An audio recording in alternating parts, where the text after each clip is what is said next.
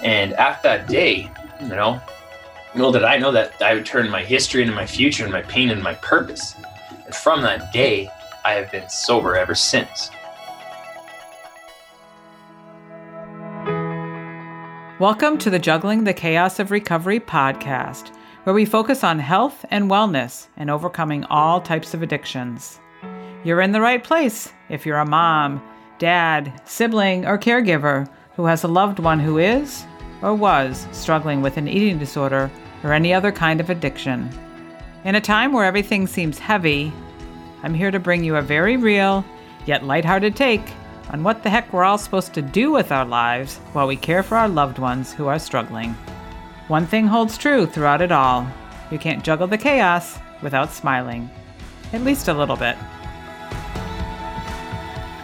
Welcome to another episode of the podcast. I'm your host, Moira Gorski. So glad you are here. Uh, there are days that um, you'll hear me by myself, and there's so many days that I bring a guest on, and today is one of those days where I bring a guest on, and us podcasters and people that have a message to share uh, find ourselves on find each other. I, I, guess I would say on different venues like uh, Clubhouse or a place called Matchmaker.fm or.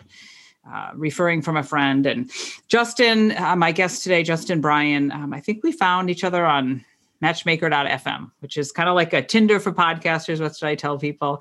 Again, we just, I really appreciated connecting there because uh, Justin has a, a great story, um, which all of my guests have great stories. But as a result of what he went through, he is now helping others, which again, so many people um, have done that. And I think those are the people that should do it uh, because you know, as Justin says, he's a mental health advocate, inspirational speaker, and professional executive coach he's a hockey player from Canada. So I have a dear place in my heart for hockey players because my three boys have played hockey and I was a hockey mom for 17 seasons. But anyway, however, you know, to put those things behind or in front of his name, um, he went through a six year long battle with suicidal thoughts. 16 year battle with addiction and almost a lifetime of depression.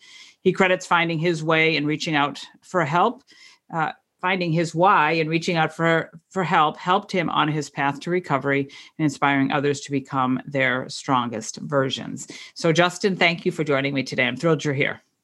Thanks for having me. And yeah, I, I am Canadian, so I'm pretty sure most of us play hockey. Yeah, right, right. You know, there's pl- there's places like Canada. You put hockey, you know, just about when you can walk. You put the skates on. Um, I started taking ballroom dance lessons uh, last August, and you know the people that i train with are from moldova and the ukraine when they could start to walk they put their dancing shoes on you know yeah. and uh, so um, again hockey's a great sport but i think we're going to talk a little bit about some of the i guess results or injuries with with hockey that might have led to some um, mental health struggles um, so we're going to get right into it here. And so, as I always say, let's get started hearing your story. Not all of the, you know, not all the details, but just really kind of what happened along the way uh, with your your life and kind of how it. Uh, again, we're going to talk about how you found help and talk about support and things like that. But just really how you how your journey, your story led you to where you're at today. Uh, well, in just you know a couple of minutes. yeah, yeah, no problem. I can do that uh, because it is it is a very long story. Because I have lived quite the life of experiences and things that people don't want to see. People don't like people would never want to be a part of and witness themselves. Um, but you know what? Uh, at 30 years old, I was diagnosed with uh, clinical depression, which is a sadness that can last every day, all day, social and general anxiety, um, ADHD, and as you're saying I had concussions from some sports, right? Now you mix all that up, then you pair it with coping with drugs and alcohol. I know it's just a recipe for disaster. But now that I know a lot more about mental health, I can see where it, you know, it started to transpire as a kid. You know, as a kid, I low self esteem, low self confidence, low self worth, and I always compared myself to other people. One of the big things was is I was behind my friends in sports. I wasn't as good as an athlete as them, and that that really crushed me watching my friends go off and you know, but I was I was smaller than everybody. I was weaker than everybody, and uh, you know, I didn't hit puberty till grade eleven. I, w- I was picked on a bit by, but you know, it it was a different kind of pick on. It was, it was friends picking on me, but you know, it it, it kind of just made me reiterate you know, it made me think, you know, I'm I'm not that cool or I'm not I'm not that guy. And I had no reason to think that, but you know, my nickname was gay growing up, and you know, I guys, I was a pretty outspoken and outgoing guy, and you know, I tried to show off because I wanted people to like me so bad. And then I don't like that nickname kind of stuck with me and it, it made me question everything about myself. So growing up, you know, I compared myself, I questioned myself, and I always wanted to be other people. Now, when I got out of high school, I finally found alcohol I mean, I drank a little bit in high school, but like nothing major. You know, I might have got drunk a handful of times, but like didn't really drink, didn't appeal to me. Um, when I got out of high school, I moved out on my own, play, went to move away to play hockey. I uh, found alcohol, and what did it do? It gave me that false sense of confidence, that false sense of security. I thought it made me Superman, like Super Justin. no, and then once I was finished, you know, and the th- the sad thing was I was drinking, I was drinking too much. I was drinking after games. I was drinking sometimes before games. You know, in one game I played I played kind of drunk, and another guy, you know, he's like, "Hey man, I can smell liquor on your breath," and it was like, "Yeah, well, I was drinking all day." And uh, you know what?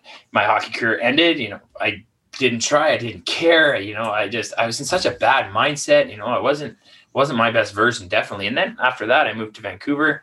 Um, 21 years old, started bartending and drinking every day, going out every night, getting getting as drunk as I can after work, coming home, drinking even more. Um, and then at 24 years old, I graduated. I to say to cocaine use, and you know, and I didn't remember using it, but my buddy said something to me that uh, stuck with me and kind of triggered me, and it was the worst thing he probably could have said to me. And what he said was, "Man, you were funny." Now a lot of people are gonna be like, "Oh, that's not bad." Well, for a guy like me who uses alcohol as a crutch, it was awful because now I have two crutches. Okay, well, I had an algorithm for drinking, so I can have this many drinks before I go to the bar, this many drinks to talk to that girl, to go on the dance floor. Now I also have cocaine, and that's going to make me even better, Justin. You know, the talkative Justin. I'm going to come out of my shell.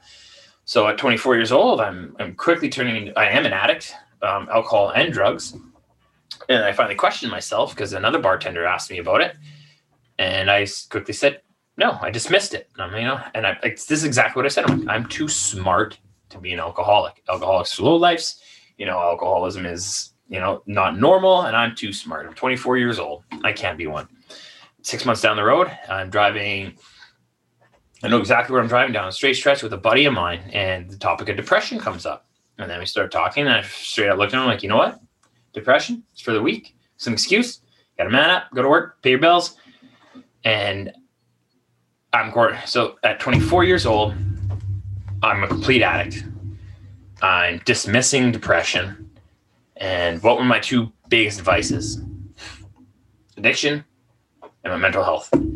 So 24 years old starts me down this downward spiral, and then it just, you know, it kind of went downward from there to, you know, I, I woke up one day, I, my wrists were cut.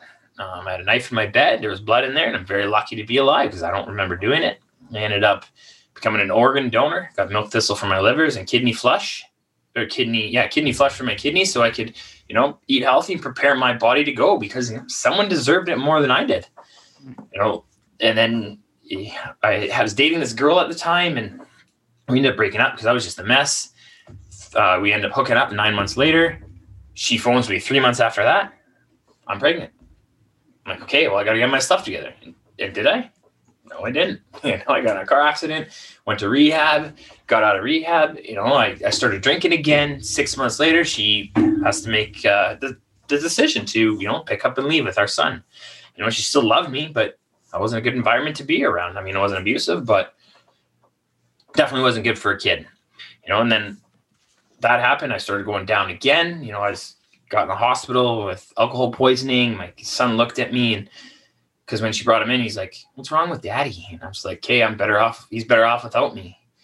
Very, very lucky though. At around that same time, I started listening to motivational speaking and on YouTube, and it was guys like who I have no idea who they are. I definitely know who they are now. Is Eric John or Eric Johnson, Eric Thomas, Inky Johnson, Les Brown, and Trent Shelton, and they all started talking about finding your why. So I started to question myself. Well, Justin, what is your why?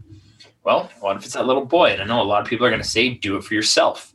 Well, I know a lot of people that couldn't, like guys in rehab, you know, they were there for their families. They're, and they're like, oh, they're going for the wrong reasons. No, they're there. At least they're there. But when you're hopeless and you don't see an end, you got to figure it out. You got to find a find a why that's going to motivate you, inspire you to you know get yourself better. And I made it my son. I'm like I'm going to be better for him because if I get better for him, I get better for me. If I get better for me, I can help other people. So I went back to rehab, but instead of you know I'm going to quit drinking, I went with the power of why. Why do I drink? Well, I'm depressed. Why am I depressed? Well, I have low self worth, low self esteem, low self confidence. Well, why did I feel like that? Well, I never thought I was good enough. But the biggest thing is I never learned how to talk about it. So the biggest thing that I learned to do was ask for help when you're struggling, you know. And then I got out of I got out of rehab. I had everything, you know, the bull by the horns. Three months later, go back down that rabbit hole again. You know, I like to tell people that you don't choose addiction. However, you choose to stay in addiction. The hardest part of addiction isn't quitting, but it's living in sobriety. So for me, the hardest thing to do was live life sober because for 16 years I used it for conversations, used it to talk to people, used it to leave my house, used it to play even sports. So here I am having to figure it out in a sober lifestyle, and it, it was hard. And then all those unwanted thoughts came back, and then finally on January 4th, I'm like, I go to my mom, I'm like, hey, listen, you need to take me to the hospital. She's like, why? I'm like, just can you just take me? She's like, okay. So finally, she takes me to the hospital, and on January 4th, 2019, I had my dad to my left, my mom in front of me, and counselor to the right. I finally admitted out loud that, hey, I had a plan. That plan was to end it. And after that day, you know, little did I know that I would turn my history into my future and my pain into my purpose. And from that day, I have been sober ever since. You know, I've created my own personal development program. Um, I've spoken to over 500 people on mental health and addiction. You know, there was a time where I was staring at the back of my kid's head when we were when I was broken up with my girlfriend and I was like, am I to make it? And I was crying and I'm just looking at the back of his head. Am I to make it to see him score a goal? Uh, teach him how to ride a bike, you know, see him graduate or even get married? And the answer was no, right? Because I just, I thought he was better off without me. If I thought if I took my own life that he would find a father that was good for him. But since I made all those changes this year, I'm back together with my girlfriend we actually have another one on the way in September, a baby girl. And another thing is, I actually got to coach my kid in hockey this year. I got his first ever goal. Uh, I got to coach him in baseball.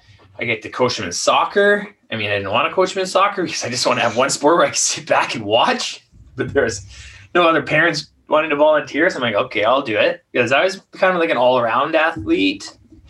Um, but I got to be able to do all those things in that uh, short period of time that I've been sober. Mm-hmm. Well, uh, congratulations on um, making that decision and staying sober. Um, there's so many, so many things that I want to talk about with this, but again, um, so many. I've heard this so many times, similar parts of the story, and um, you know, I often wonder. Although, again, you kind of said it. You know, like what is that thing that helps to change the you know the traje- trajectory of your life you know sometimes it's faith sometimes it's somebody that says something like a friend that said you know the right thing or the wrong thing um, but you know again you're doing recovery for somebody else and that got you um, that got you better for them but it also got you better you know for yourself yeah well you know what it's funny because you you do it for somebody else but essentially you're doing it for yourself because that person that you're doing it for means you're going to get to see them more which means you're going to be healthy mm-hmm. so it's essentially it comes, it comes back on you and it's it's funny how it works that way because it essentially really is for you but right. When you're it's really hard to love yourself when you see no end when you you know for me uh, the hardest thing was the guilt and the shame like i felt guilty for being depressed because mm-hmm. I knew my capabilities. Like I got good grades in high school. People liked me. I, you know, I'm funny. Uh, I, you know, I have a good family. It's, I felt bad for feeling bad. And so I wanted to donate my body. And when you, when you get into that, where the guilt and the shame, Brene Brown talks about it, you know, the difference between guilt and shame is guilt is you did something bad. Shame is you are bad. And I made some really poor decisions when I was drinking and, you know, but those are decisions I made. Right. Mm-hmm. And, I knew every time that I picked up that drug or if I picked up that bottle, I would miss times with my son. I would miss times at work who, you know, were there to help me along the way and you know, talk to me, lend an ear. And so like that guilt and shame really crept in. It was very hard to get over that. Like, and I still can, you know, it, it's very important to forgive your past and accept it. But I mean, I can still, now that I'm sober, I can have those times where I'm just like a thought will creep in. I'm like, oh man, I can't believe I kind of did that, right? Mm. But you got to get over it because if you if you live in your if you live in your past, you can't really create your future. Right. Well, and you know, it it lasted for many years, as you said. So, you know, it becomes your identity. And like you don't, even though you knew in your head that you're a smart kid, you're funny kid, you know, you've got a great head on your shoulder, but like, but your behaviors are showing you, you know, year after year, something, a different story than that. Yeah, so I had a great head on my shoulder. I just didn't know how to use it. right. Exactly.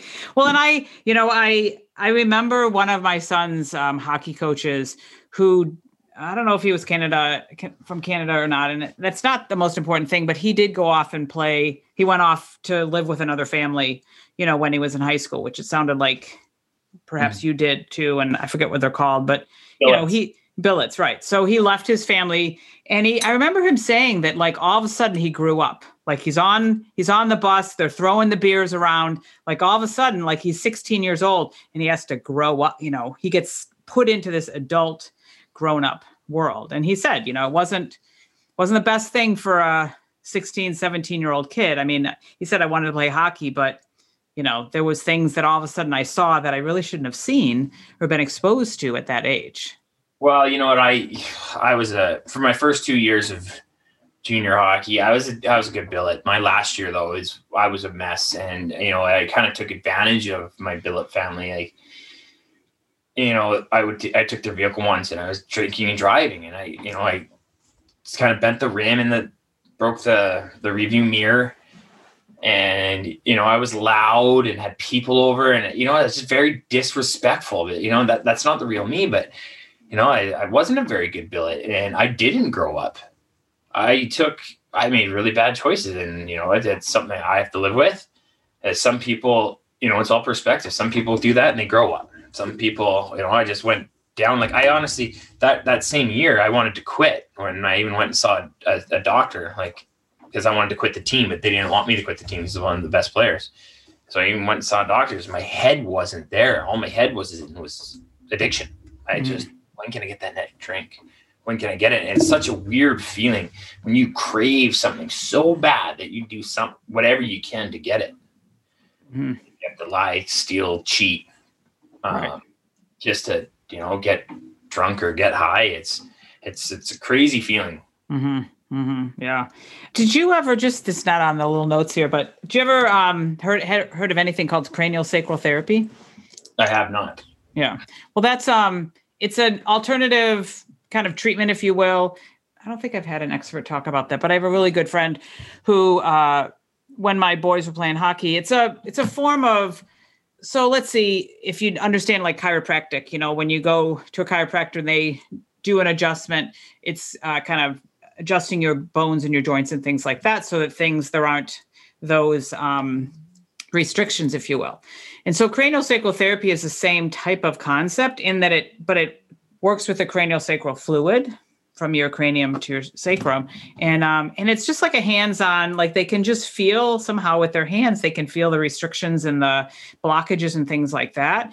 And as a result of that it really helps with inflammation and inflammation of the brain. And it's i mean it's studied as a scientific method and things like that. And i learned about it through my girlfriend who then i introduced to my boys and they saw the impact of it so much that or the effect of it that if they got knocked around or had a significant concussion, they're like, can we go to see Carol? Because it really, really helped to pull down the inflammation. So it helped to speed the healing of mm. the concussions. And um, she's really passionate about that. And it was interesting. I went to a, well, I took one of my boys to a sports medicine doc for something else, not even a concussion, but he, um, he had an L4 5 stress fracture yeah. And got thrown into the boards. And again, we're a little off topic here, but the point is, I went to see, you know, took him to see him. And then I said, Hey, what do you guys recommend for concussions? And he said that was the first thing cranial therapy, magnesium, omega 3s to feed the brain, and things like that. And yeah. um, so it, it was really something that I tell pe- people about just because it really helped my kids. And again, it's helped so many people just help to to heal the brain because it really gets knocked around like you know hockey yeah. Football you know even soccer i mean people that get concussions i mean it can be any type of athlete or so but it was something that was really really helpful for my boys yeah you know well i take i take fish oils um i went with dha um mm-hmm. i also take gaba mm-hmm. uh, what else do i take um i take a b complex with like rhodiola and stuff like that and ginseng mm-hmm. CoQ10 for heart health mm-hmm. and vitamin C. And I take uh, it's like a it's a, a, natural testosterone booster, which is basically magnesium and zinc. Mm-hmm. Yeah, yeah, that's good. That's good. That, that noggin because I find it, you know, as a coach, yeah, you know, it's I find it very hard to focus. I mean, I've been able to coach, but like learning and stuff, like in in high school, I didn't have a problem with learning. Now it's you know I've done all these courses. It's I don't I'm not doing as well as I used to do. Mm-hmm. I find it very hard to concentrate. So I'm trying to figure out a way I can do it natural because I've tried eight, you know, I've tried eight different medications from bipolar because mm. of my severe depression. I'm not bipolar, but it's for, for severe depression. Um, mm. ADHD, I've tried a couple things, um, anxiety pills, and you know, I just didn't like how they made me feel. I've tried antidepressants. Now, that being said, I'm not on medications now, but if I mean, they helped like the antidepressants and bipolar med helped me a lot tremendously and the only reason I went off of it was so we could have another child. And I didn't want to be on meds while I was trying. Mm-hmm. And I've been off meds ever since. And, you know, I've, I've been doing okay. But if I ever feel like I'm slipping and I can't handle it with a, a natural lifestyle, I'd go back on meds in a heartbeat because mm-hmm. I do not, not one of those pill shamers at all. It's just right now, I, I don't feel like I need them. But if I do, I would go back on them. Yeah. Well, yeah, I'm a, uh, I don't know if you know this, but I'm a retired nurse. And so I have a nursing background and then I've been in the wellness space for 21 years. So been on both sides of things. And I'm the same way. You know, I'm not like if medications, medications can be so helpful if you find the right ones. And sometimes it takes a lot of experimenting. And there's also some natural supplements that can really help. And of late, um, and I've got to find somebody that I can bring on to talk about this because I've been learning about uh, amino acids like GABA and other, you know, um, tryptophan, like all these other things. And again, it's a long story, but I connected with somebody and um, talking with her just for myself. And she's, uh, and there's a, and I'll, I'll, put this out there for my guests and also for you. You may be interested in that because it's there's a gal out of California named Julia Ross, and um, she has a couple of books. One called the the Craving Cure, the Mood Cure, and the Diet Cure. And it's all about helping to balance the brain chemistry mm. with those amino acids. And it's fascinating. Um, and it's working because I, again, this isn't about me, but I bring this up because we're kind of talking about brain health a little bit here and addictions. Because as I'm learning about this amino acid therapy, I'm learning that it's it's been used to help people decrease their cravings and not just, you know, cravings because they're overweight, but cravings and addictions and things like that. And it's fascinating. And I was trying some myself just for my own mood. I mean, I I um, feel pretty good most days, but I, my daughter still struggles. I still have some struggles with my family, and that mm-hmm. sometimes gets me down. And so I'm and I'm always the okay, I'll just try something different. I'll try something different, and maybe I should have an antidepressant, or maybe you know. And this just kind of came across my desk, if you will. And um, I've been using them for about three weeks, and I can feel a difference just in the that level of mood and i'm sleeping you know i wasn't sleeping and things like that so um, it's really pretty cool and yeah, um, life is an experiment right yeah. and you know in the mental health space and depression not one thing is going to work for everybody right Right. And um, yeah, and I feel like I always tell people in my wellness business or even in this, it's like just be open to whatever comes your way. You know, just listen to it because maybe it is something that could help you. Maybe it's something that um, you know could be different than what you've tried that could be um, that could be helpful. Um, I mean, and you talk about that, the tools that you um, have kind of developed that, and we talk about this on this podcast, like, you know, find some tools that you can put in your tool belt so that when things get tough, when you've got having a rough day, you know what you can what you can grab onto um, as a tool. Can you talk a little bit about that? Like really kind of what what you are kind of relying on to keep you keep you going besides you, you know your family and the future there well the, the biggest thing i can i can say to people is give yourself some grace give some self, give yourself some grace to be human. Um, you know, not everybody, it, most people don't have life figured out. Um, it's the people that ask for help. You know, you try to do it yourself, but it's people that ask for help that really get further in life. And you know, I I started doing gratitude, um, doing three things I was grateful for in the morning. Um, you know, I was journaling my feelings at night. I was listening to podcasts of of guys like me who struggled and are showing their vulnerability. I started reading. I started, you know, exercising, eating a lot cleaner. But I mean, ever since I quit drinking, I've had that sugar sugar craving, right? But uh, the biggest thing I, I, learned was building a support network of people that are going to support you, uplift you, and encourage you. And you know, the people that are going to lend that ear. Um, I've you know, I've been to over 100 doctor's appointments, 77 days in rehab, 45 addiction appointments, 10 psychologists, 10 psychiatrists, eight different meds. But I have that support network of people of I was seeing my doctor every month. I was seeing an addiction counselor every two weeks for a bit. You know, I saw a, psych, a psychologist and a psychiatrist. You know, I had that friend that would always text me every day, and you know, it's it's building up that support network of people that are going to be there for you. Mm-hmm. Well, and and trying to just you know there is this stigma about mental health and disorders and again and for a man you know you know you're strong you know you just got to be a badass and a strong dude yeah. and like really you know and being vulnerable like all those things that you said men have a hard time doing that i mean i have a hard time doing that but men especially you know have a hard time being vulnerable and um, showing their feelings and talking about their feelings and like you said admitting that maybe you need some help yeah, for sure. I, I, lived by that man up stigma for a very long time to where it was changing my internal dialogue. And I was saying some pretty rough things to myself where I was working at a mill and I'd be working across from somebody and I'd be sitting there wondering, am I going to make it? And then I'd be like, you're such a whatever, you're weak, you're su- you're pathetic, you're a failure. Like I would, I literally forget the person's name sitting right across from me because I I'm just so out to lunch. I was very lucky. I never, I never heard anybody where I worked because I worked with forklifts and a 400 degree press. Like, mm. you know, and, and we are driving the forklifts around inside at, at a high speed, ripping around corners, right? Like, very lucky. I never heard anybody, but my internal dialogue was awful. And it's what you think, what you say, and what you believe about yourself can either make or break you because the person that you spend the most time with in this life is you. Mm-hmm. And it's up here and it all starts with you and it all starts up there so it's when you beat yourself up every day and don't talk about it there's nobody that's going to be able to, to help you mm-hmm.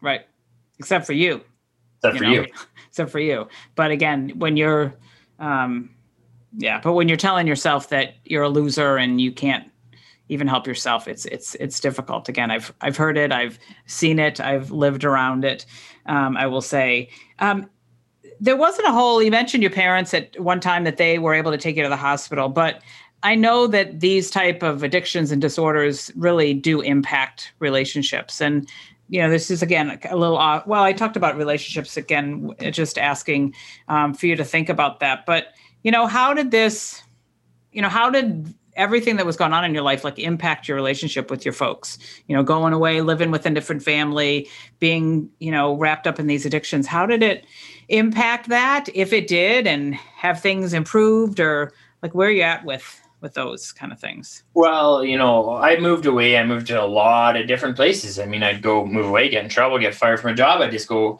you know i was a very good bartender like I, I came to me i liked doing it so i was very quick learner and anywhere I went in and started, like I'd be good right away. So I could get jobs easy.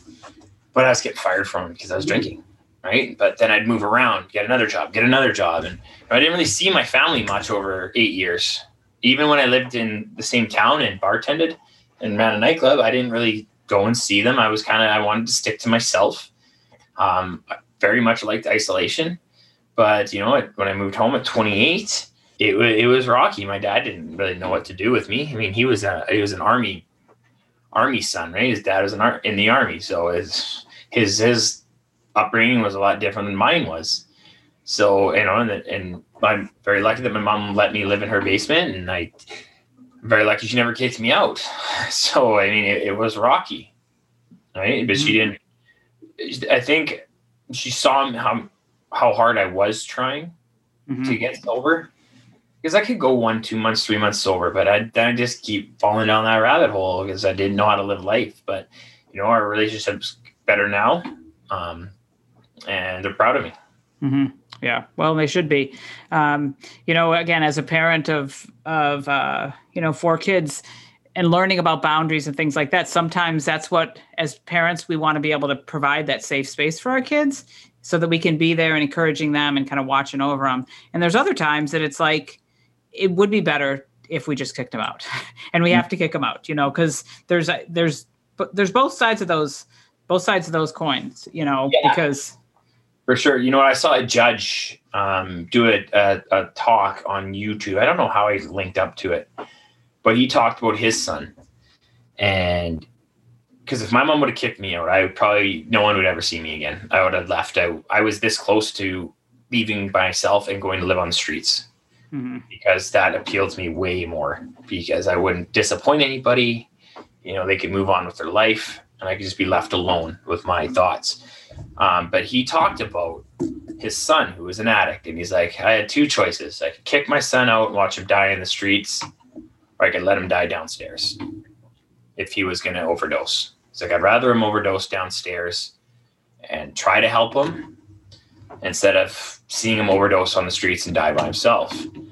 I found that very interesting because there there are two approaches you can take to it, and some will work for others and some won't. Like if my mom would have kicked me out, I mean, I was giving up on myself. I couldn't. If and I had some friends give up on me, right? If my family would have given up on me, I don't know what I would have done.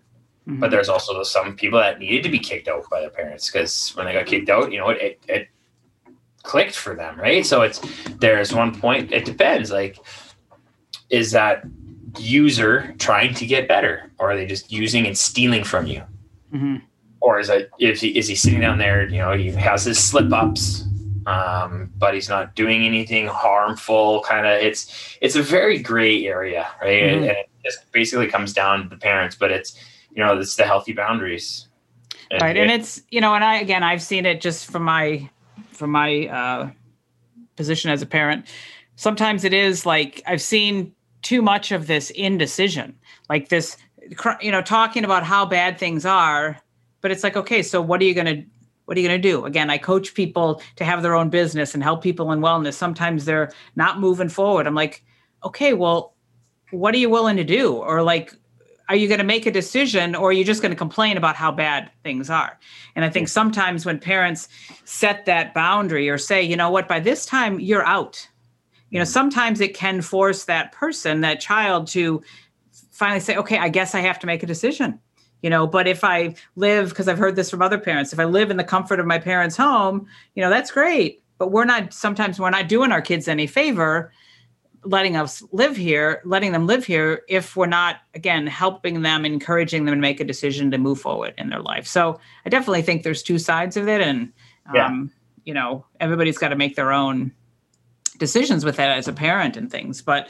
um, it's tough. It's tough as, you know, as, as you, I'm sure you know, with little kids, there's like little, little problems and we can kind of control what they're eating and doing and things like that. But the kids get bigger you know bigger issues and we can't really uh, sit them down and make them do what we want them to do well and he doesn't need his he's five he doesn't eat his dinner and tell, i'm telling him he's going to sleep outside right All right. he's probably going to eat his dinner right yeah oh, Unless oh, he, he, maybe he likes to go camping and, and sleep outside yeah. right outside sweet yeah man right yeah well, you've moved on to again being an advocate and helping other people and a, and a coach. And talk a little bit about that, like who who you help, um, how you help them, and like kind of what that's become uh, for you as you're you know helping people be their strongest versions of themselves.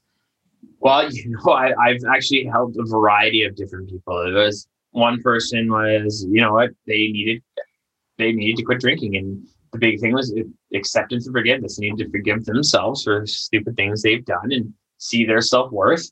I've had a person, you know, just wanted to improve their lifestyle, different perspectives, implement new strategies. I've had another person that just she I did a survey and she she had a lot of resistance to it. And, you know, she's reached out and said, I have resistance to this. I need to do it. And you know what? She started a she went back to school so she can, you know, upgrade and be, have a new job. And, you know, another girl, I remember it's week six, she started crying because she, she finally realized her self worth. Um, and another guy, you know, he he started to put himself first, his um, his needs first.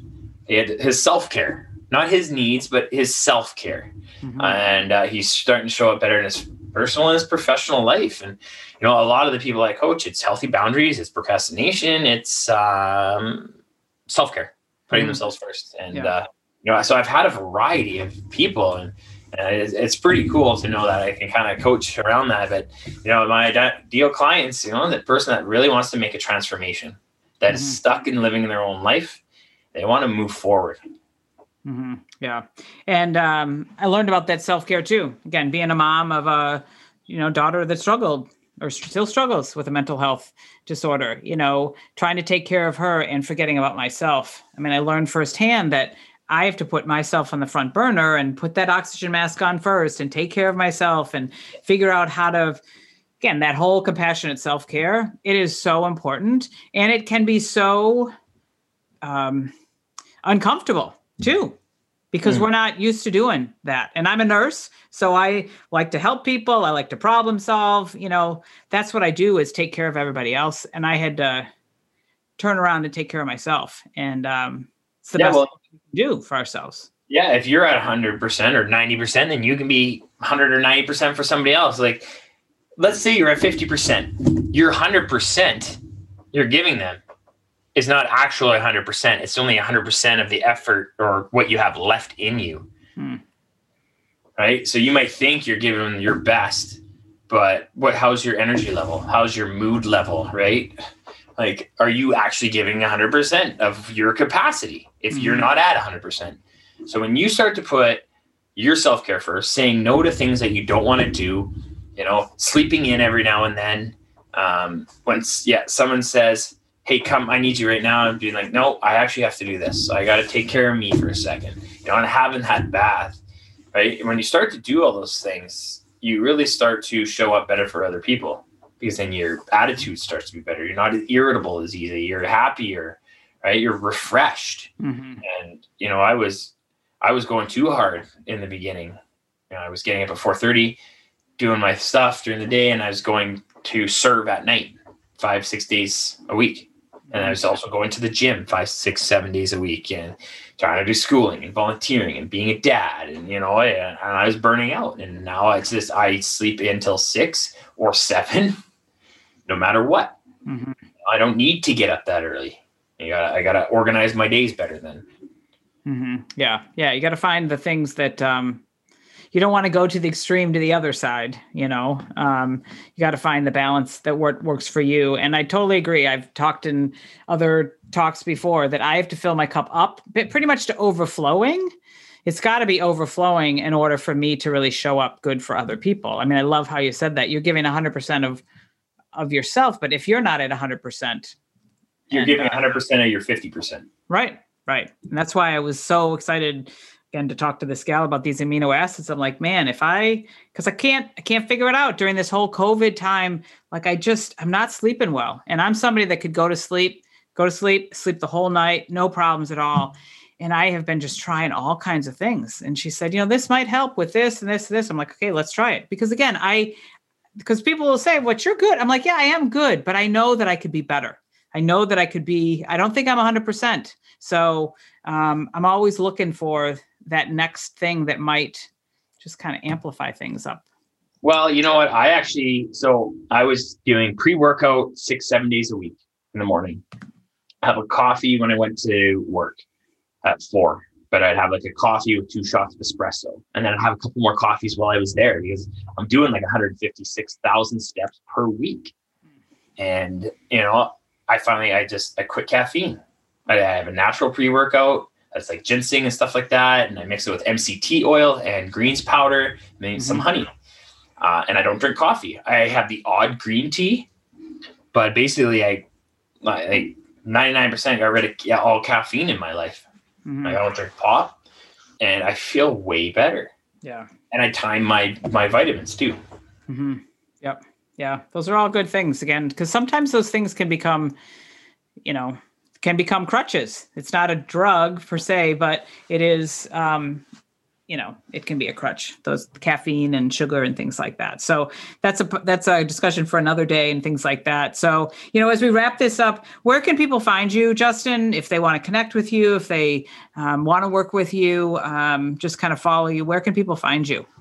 Well they can find me on my website at www.justinbryan.com uh, email me personally at justin at justinbryan.com you can find me on instagram justinbryan19 send me a message. Let's chat. Let's see if we're a good fit to work together. Let me know what your biggest takeaway from this conversation was, or what you would like to work on, or what you've implemented to change your life around. And don't forget to leave Moira five star reading. Thank you. Thank you. Um, uh, well, that's a great way to, to wrap it up. Um, I appreciate that. Um, hopefully, when you hear this, um, I'll have my journal out. We were gonna, I was gonna mention about journaling. You talked about journaling and writing things down. Uh, that has become such a big part of my morning routine and my daily routine is getting my thoughts out of my noggin and down. And so I have created a Journey to Joy journal. My uh, assistant and I are working on that together. Uh, so hopefully, by the time this episode comes out, we'll have that, and you can look in the show notes for that. Otherwise again, everything will be in the show notes so you can get a, a, hold of Justin. But I really appreciate you just being here and being open and vulnerable and sharing your story. Um, again, I've heard so many over the the years, and um, they're not always pretty. And there is a lot of, um, I hear from many that shame, that regret, and things like that. But I really give you kudos for showing up every day for you, for your kids, for your you know your girlfriend or wife. I'm not sure where she's at with or you're at with that. But you know the gal that's that you're making a family with. And um, i think that's great because uh, again not to get too, that's what we need to do is like you know just continue to make this world a better place for ourselves but also those that will go you know go along after we're long gone. So um, thanks for being here justin. I really do appreciate it. And uh, reach out to just justin. And again write a five star review share these podcasts. Um, there's nothing better than you really can do. I love that review but please share this with somebody that you might think needs to hear it um, and go on and make it a great day. Thanks for listening if you like this podcast, head over to iTunes and leave me a five star review. Share it with others and make sure you hit the subscribe button so you don't miss a thing. I've got a tribe over on Facebook, so head over there and search for Juggling the Chaos of Recovery Podcast Tribe. And do you know somebody who has a story? A story to share? A story of recovery and hope? Please let me know, as I'd love to feature them as a guest on one of these next upcoming podcasts. And perhaps you're looking for a community of like minded, collaborative, and supportive people who cheer each other on as we strive to improve our lives. If that sounds like something you've been looking for, schedule some time with me. You'll find the links in the show notes. Let's talk, and let me help you find your way. And I'm here to tell you that you're worth it.